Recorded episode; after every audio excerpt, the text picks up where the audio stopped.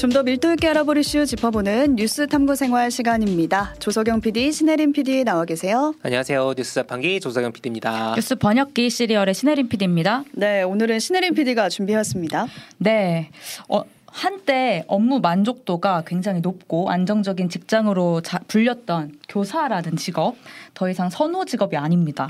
원래는 되게 선호하는 직업이었죠. 그렇죠. 네. 교대가 사실상 미달 상황으로 가고 있고 음, 2022년 3월부터 2023년 4월까지 최근 1년간 퇴직한 근속 연수 5년 미만의 초중고 고, 교원들 그러니까 어린 교원들이죠. 음, 그렇죠. 저연차 교원들이죠. 저연차 교원들이죠. 네. 589명이 퇴직을 했어요. 네. 어, 네. 303명이었대요 전년도에 비해서 두 배 가까이 급증을 한 거죠. 퇴직자가 점점 늘고 있네요. 예. 교총 있죠. 한국 교총이 지난 5월 진행한 전국 교원 설문조사가 있었는데 여기서 다시 태어나면 교직을 선택하겠냐 이런 물음에 긍정하는 답변이 불과 20%라고 했습니다. 음. 이거 논란이 됐어요 그때. 네. 2006년 설문조사를 시작했는데 그때 이후로 역대 최저인 거죠. 그러니까 10명 중에 2명만 나 다시 태어나도 교사 할 거다. 네. 만족스럽다라는 음. 얘기를 하는 네. 거죠. 그 많이 힘들다고는 들었는데 상황이 생각보다 더 심각한가 봐요. 네, 메인님 지금 제 주변에도 plan B를 준비하는 교사 들이 참 많더라고요라고 하는데 사실 저희 제가 왜 이 컨텐츠를 갖고 왔냐면 어, 씨리얼에서 지금 집중 취재를 하고 있거든요. 음. 근데 이 피, 얘기를 들어보면은 교대 나와서 지금 학교를 다니고 아니 학, 학교를 이제 교사로 그렇죠. 근무를 하고 있는데도 로스쿨 지- 뭐 준비를 아. 한달지 음. 그렇게 plan B를 실제로 준비하는 교사가 대부분이라고 하더라고요.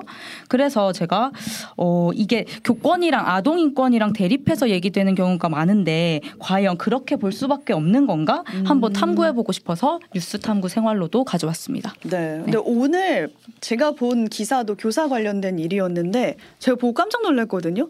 이게 어제 블라인드에 올라온 글이에요. 음. 근데 교사인 여자친구를 걱정하는 마음에 남성이 쓴 글이었어요. 음. 근데 예전에도 교실에서 선생님은 뭐 남자만 잘 꼬시죠? 이런 발언을 한 초등학교 6학년 남학생이 있었대요. 그때도 이제 주의를 줬었는데 남자친구하고 데이트하는 선생님을 이 친구가 목격을 한 거예요.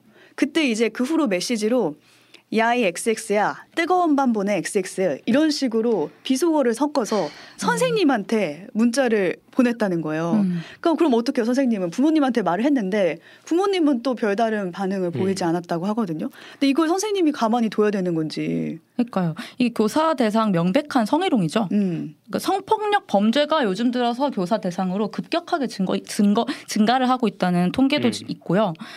이게 근데 근본적으로 뭐가 문제냐 했을 때 선생님을 쉽게 선 넘을 수 있는 사람으로 인식하고 있는 그런 게 그래서 벌어지는 일들인 것 같아요. 그래서 어 이거를 선 넘지 말아야 된다라고 가르쳐 줘야 되는 사람도 사실 교사인 거잖아요. 그렇죠. 선이 어딘지 네. 모르잖아요. 네, 아이들은. 아이들은 그 선을 알 수가 없기 때문에 천천히 가르쳐 줘야 돼, 돼요. 그러니까 예를 들어서 뭐 하다못해서 뭐 급식 받을 때 줄서기랄지 그쵸. 뭐 음. 정리정돈을 한달지 뭐 타인한테 함부로 대하지 않기 소리 지르지 않기 뭐 이런 거부터 가르쳐야 되는 건데 문제는 교사들이 이런 생활 지도가 너무 힘들어서 나가 떨어지고 있다는 거죠. 음. 그러니까 아무래도 그런 선을 배우기 시작하는 곳이 초등학급이다 보니까 초등학교 교사들의 고민이 그래도 더 크지 않을까 싶어요. 학부모와의 관계도 있고. 맞아요.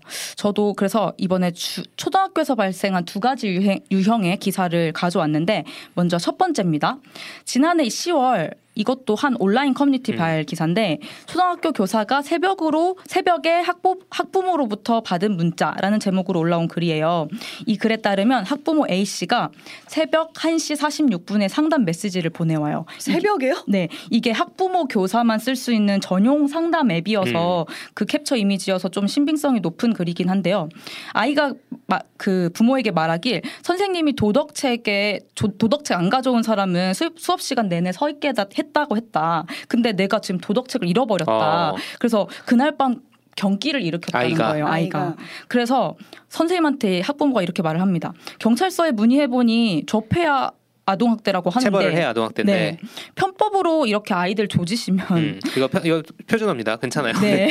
저도 편법으로 선생님을 조질 수 있다는 것만 기억해 주시겠어요? 음. 웃음 어머나. 웃음. 아이고 이렇게. 이거 그때? 논란이 됐어요. 네. 학부모가 이런 문자를 새벽 1시 넘어서 보냈다고요? 네. 네.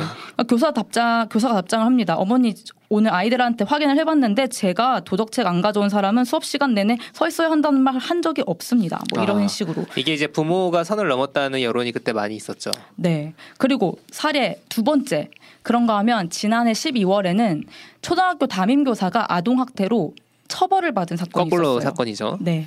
한 학생이 부적절한 언행을 했다고 다른 학생한테 똥 묻은 개가 겨, 몇, 겨 묻은 게 나무란다 이런 속담이 있잖아요. 그 네. 말을 한 학생이 듣는 자리에서 반복해서 여러 여러 학생들이 말하게 해서 그 해당 학생들을 망신을 준 거죠. 음. 네. 한마디로.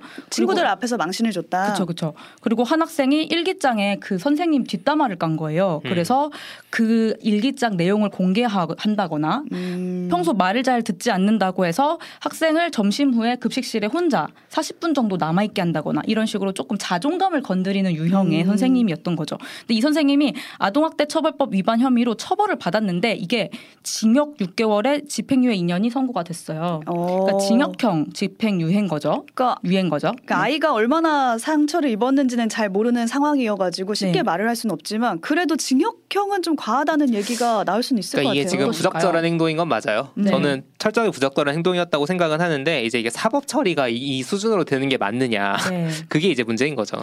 저 온라인상에서도 아 이거 진짜 잘못한 거 맞다. 근데 이게 징역형감이야? 음, 왜냐하면 당장 저희 지부만 검색해봐도 너무 큰 뭔가 범죄를 저지르고 아, 그렇죠. 또 비슷한 범 네. 유형의 처벌을 받는 사람들이 많기 때문에 실제로 아동 학대 신고가 유죄로 이어지는 경우는 거의 없다고는 하는데 음. 왜냐하면 아닌 말고식의 신고가 좀 대부분인 경우여가지고 그리고 교사가 선 넘어봐야 얼마나 넘겠어요, 사실. 네, 네.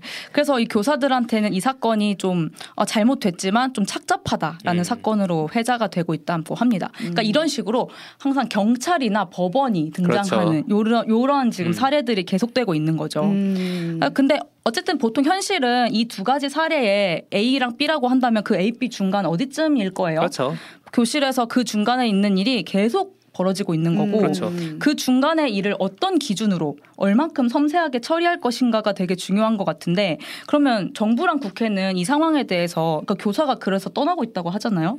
이 사안을 다뤄야 되는데 어떻게 방식 어떤 방식으로 다루고 있는가 좀 매우 거칠어 보인다라는 생각이 들더라고요. 어, 어떻게 다루고 있는데요? 지난 4월에 학교 폭력 관련해서 저희도 아주 난리가 났죠. 네, 레포, 리포팅을 많이 드렸잖아요. 학교 폭 학교 폭력 근절 종합 대책 브리핑이 지난 4월에 있었는데 거기서 국무총리가 한 발언이 있어요.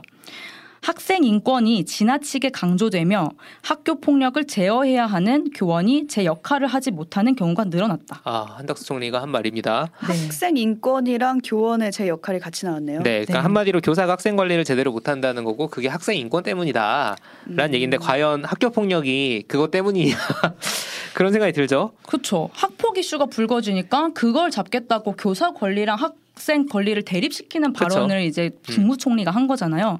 문제는 또 이 방향성에 따라서 국회도 문제였거든요. 여당에서 지난 5월에 법안을 제출을 했는데 이게 이 법안이 학교랑 학부모를 갈라치게 하는 불쏘시개가 되고 있다는 분석이 많이 나오고 있어요. 음. 이태규 국민의힘 의원입니다. 교육위 여당 간사고요. 어, 이태규 의원이 초중등 교육법 개정안 대표 발의를 했는데 이게 어떤 내용이냐면 정당한 생활 지도에 대해서는 고의 또는 중대한 과실이 없는 한 아동복지법 어떠 어떠 어떠한 뭐 어떠한 것에 의한 기- 금지 행위 위반으로 보지 않, 않는다. 네. 그러니까 법 위반으로 보지 보지 않는다는 않는다. 거예요. 음. 그러니까 생활 지도에 대해서 정당하기만 하면 고의만 아니었으면 그리고 음. 너무 중대하지만 않았으면 괜찮다 이렇게 이게 참 어려워요. 생활 지도가 고의 아닐까요? 그러니까 교정을 하기 위해 좀 행동의 교정을 하기 위해서 하는 행동일 텐데 생활 네. 지도라는 거는 모호하네요. 모호하죠. 네, 일단 기준이 너무 모호하고 네.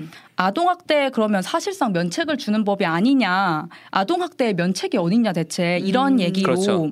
어, 받아들일 수밖에 없기는 해요 이 내용들이. 음. 그래서 이 법안 법안이 지금 국민의힘만이 아니라 민주당에도 비슷한 법안이 발의가 됐거든요. 그래서 여야 할 거 없이 계속 등장을 하니까 청소년 인권 단체나 학부모 단체가 좀 격하게 반발을 하고 거기에 또 교사 단체가 대응하고 그렇죠. 계속 어. 지금 이제 대립을 애매하죠. 하고 있는 상황인 이게 거죠. 법안을 제대로 심사하기 시작하면 아마 혼란이 더 커질 겁니다. 우리나라는 교원 단체들도 크고 그리고 이제 학부모 단체 그리고 맞아. 학생 단체 다 있기 때문에 어. 교사와 학생이 근데 이렇게 대립하는 것이 맞느냐? 그러니까요. 그렇죠. 네. 저는 듣기에는 학대 당하면 안 되는 거 무조건 맞고 그렇죠. 학생의 권리 중요하고 교사 역시 침해당하면 안 되는 거잖아요. 교사의 권리도 주- 중요한 건데 그 두 개가 양립할 수 없는 건가 이런 생각은 드네요. 제가 정말 진지하게 궁금함이 들더라고요. 지금 댓글에서도 선을 넘은 교사도 많다. 그렇죠. 뭐 음. 학생도 문제다. 학부모도 문제다. 계속 되게 여러 가지 얘기가 오가고 있는데 그렇죠. 우리는 이 둘을 가지고 계속 대립하면서 얘기를 할 수밖에 없는 걸까? 그러니까 제가 아까 말씀드렸지만 앞서 보여준 두 사례에 공통점이 있어요. 음. 명확한 문제가 교육 공간이 지금 사법 공간으로 일상적으로 계속 이동을 그렇죠. 하고 있다는 거예요. 모든 게 다 사법으로 처리되는 상황이 네. 되고 있습니다. 그러니까 학폭 얘기할 때도 저희가 항상 말을 해왔지만 학폭 처, 학폭 폭을 처리하는데 유, 유명한 로펌 같은 게 끼고 비일비재하다고 하잖아요. 이런 음. 그렇죠. 일들이. 아, 그래서 지금 학폭 대책 때문에 변호사들만 돈 많이 번다 이런 네, 얘기가 그래서 나오잖아요. 그렇죠. 근데 학생 교사 관계도 지금 똑같다는 마찬가지다. 거예요. 음.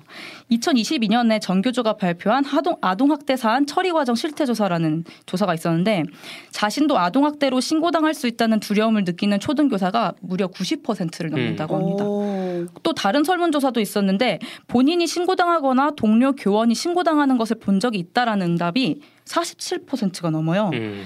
저희가 지금 진행 중인 취재가 있다고 했잖아요. 네. 얘기를 들어보면은 떠든 아이 이름 적기 정도도 생활지도 안에 들어가서 아동학대로 고소가 가능한 사실상 가능한 상황이라고 그러니까 해요. 이게 부적절한 행동이냐라는 것은 논쟁이 될 수 있는데 이걸로 고소하는 게 맞냐라는 거죠. 그러니까요. 네. 네. 그러니까 신고가 굉장히 남발이 되고 네. 있다는 거죠. 그럼 대체 이 신고는 왜 되는 걸까? 사법 네. 처리로까지는 음. 왜 가는 걸까? 음. 그거는 학교 안에서 일을 처리하지 못하기 때문이에요. 일이 발생되면은 네. 학교 안에서 처리가 안 되고 바로 법원으로 가버리는 거죠. 그렇죠. 그 기준에 대해서 명확하게 제시하고 매뉴얼이 있었고 음. 하- 했다 보면은 거기까지 안 갈 수도 있는 상황이 분명 존재했다고 맞아요. 교사들은 얘기를 하는 거죠. 그러니까 예를 들어서 이제 이슈가 발생했을 때 사과를 누가 하거나 음. 잘 정리가 되거나 아니면은 뭐 교사가 부적절한 행동을 했으면 사- 교내에서 이제 뭔가 해결이 되거나 하면 되는데 그게 안 되니까 이제 법정까지 가는 거죠. 그래서 제가 생각을 해봤는데 교사들이 그래가지고 휴직이나 어떤 아예 퇴사 아까 음. 말했듯이 그런 다른 식으로 일을 한다. 회피를 한다 고 하거든요. 그러니까 예를 들어 그런 문자를 받으면 내가 그냥 피해야겠다 하고 음. 퇴사하는 거군요. 그렇죠. 담임도 기피를 해요. 그리고 담임 너무 음, 기피하죠. 지금 네 명 중에 한 명 담임이 기간제 교사라고 해요. 너무 회피가 심해가지고. 그건 그것대로 문제네요. 네, 정말 네, 점점 권리가 더 없는 기관제 교사한테 네, 그걸 반복되는 거죠. 음. 근데 지, 그 시스템을 생각을 해봤을 때 지금 사실 교사가 벌어 교사가 이제 그 주위에서 벌어지고 있는 환경들이 많이 달라지고 있잖아요. 그렇죠. 그리고 사실 처우도 예전만큼 하진 않다 이런 얘기가 그렇죠. 나오고 음. 있고 네. 그리고 결과는 회피. 음. 그럼 중간에 항상 뭔가 구멍이 있는 경우가 에 뭘까를 생각해 봤을 때 오래된 회사의 문제들이 생각이 나더라고요. 아, 보통 학교는 오래된 회사긴 해요. 광고 기후부터 굉장히 이거 오래됐죠. 어떻게 보면은 일제 시대부터 있던 회사인데. 맞아요. 진짜 교사만의 문제가 아니라 네. 아, 오래된 회사에서 벌어지고 있는 이 시스템 없음 그리고 맞아요. 중간 관리자가 부재함 네. 음. 이 여기서 벌어지는 많은 일들인 거 아닐까라는 생각이 이 교사 음. 취재하는 상황들을 보면서 좀 얘기가 들었는데 그러니까 예를 들어 이런 거예요.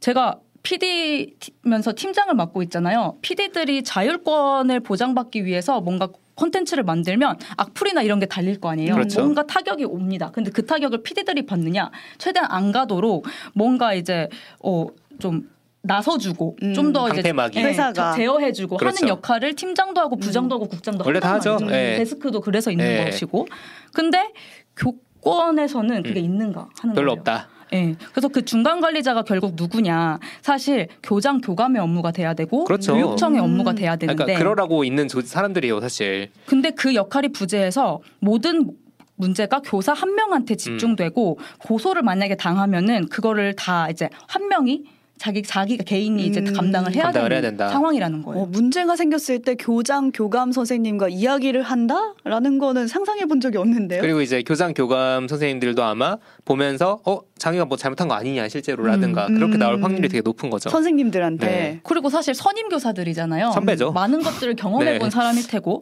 그러니까 미국 같은 경우는 문제 학생 상담은 그냥 교장 교감의 업무예요. 오. 그래서 아, 그- 미드 보면은 애들 다 교장실 가서 상담해요. 아, 맞아, 맞아, 맞아. 네, 교장 쌤이랑 상담을 해요. 그래서 그들이 판단하기에 아 이거 그쵸. 상담의 효과 안 난다 하면은 아이를 좀 단호하게 철- 출석 거부를 한다든가 해가지고 다른 아이들 학습권도 네. 보호하고 그렇죠. 그러니까 이런 식으로 우리나라도 이제 김민석 조- 전교조 교권 상담국장의 인터뷰에 의하면 학교장의 교육 활동 관련 분쟁 조정의 역할을 제대로 수행을 해야 그렇죠. 된다. 그런 매뉴얼이 있어야 된다. 음. 그리고 교육청, 시도교육청은 아동학대 전담 기구, 아동학대 전담 공무원 배치해야 된다. 지금 없다는 소리잖아요. 없죠. 네. 그래서 아 이게 우리가 지금 공격할 권리를 지금 얘기를 할 때가 아니라 어, 고소할 권리. 고소, 네, 고소할 권리가 얘기할 그런 때가 얘기를 아니야. 지금 또 법안을 네. 가지고 뭔가 면책할 권리 그렇죠. 이런 얘기를 할 게 아니라 학교는 사실 대화를 어떻게 하는지를 그렇죠. 배우는 첫 번째 장소잖아요. 맞아요. 그래서 진짜 학교의 어떤 문제들도 대화로 풀 권리를 만들어 나가고 방어할 권리를 만들어 나가는 음. 게 필요한 건데 지금 그런 게 너무 부족하다라는 얘기 생각이 들고 학, 학 선생님들도 계속 그 얘기를 하고 있는 음. 상황에서 우리가 지금 계속 학 뭐 선생님이 잘못했다. 그리고 부모가, 학생이 잘못했다. 잘못했다. 이런 얘기를 음. 할 것인가 음. 기사들이 그렇게 너무 많이 나오고 있어서 그런 얘기를 좀 하고 싶었고 또 교육 당국에서 지금 제일 얘기되고 있는 게 킬러 문항이잖아요. 그렇죠. 킬러 문항 없애면 모든 게 해결될 것처럼 굴고 있죠. 네, 그리고 막 어, 그러니까 성적 줄 세우기 이런 거에 되게 계속 관심만 가지고 있는데 학생 인권이랑 교사 인권이 지금 이런 식으로 같이 나락으로 가- 가고 있는 상황에서 음. 정말 킬러 문항만 지금 관심 가질래 하는 생각이 듭니다. 아, 네. 반야님, 요새 조리사 산재가 늘어나니까 교장이나 교육청에서 환경을 개선하는 게 아니라 영양 교사에게 안전보건 교육 책임을 덮어씌우더라고요. 야, 자, 이런 상황이 벌어지고 있다고 합니다. 다른 댓글은 저희가 방송 네. 마치고 유튜브에서 나눠보도록 하지요. 댓글을 많이 달아주셨는데 댓글 읽기 시간에 다 나눠보도록 하겠습니다. 여기까지 오늘은 교사들이 학교를 떠나는 이유 그 속사정을 좀 정리해봤습니다. 조석연 PD, 신혜림 PD 수고하셨습니다. 감사합니다. 감사합니다.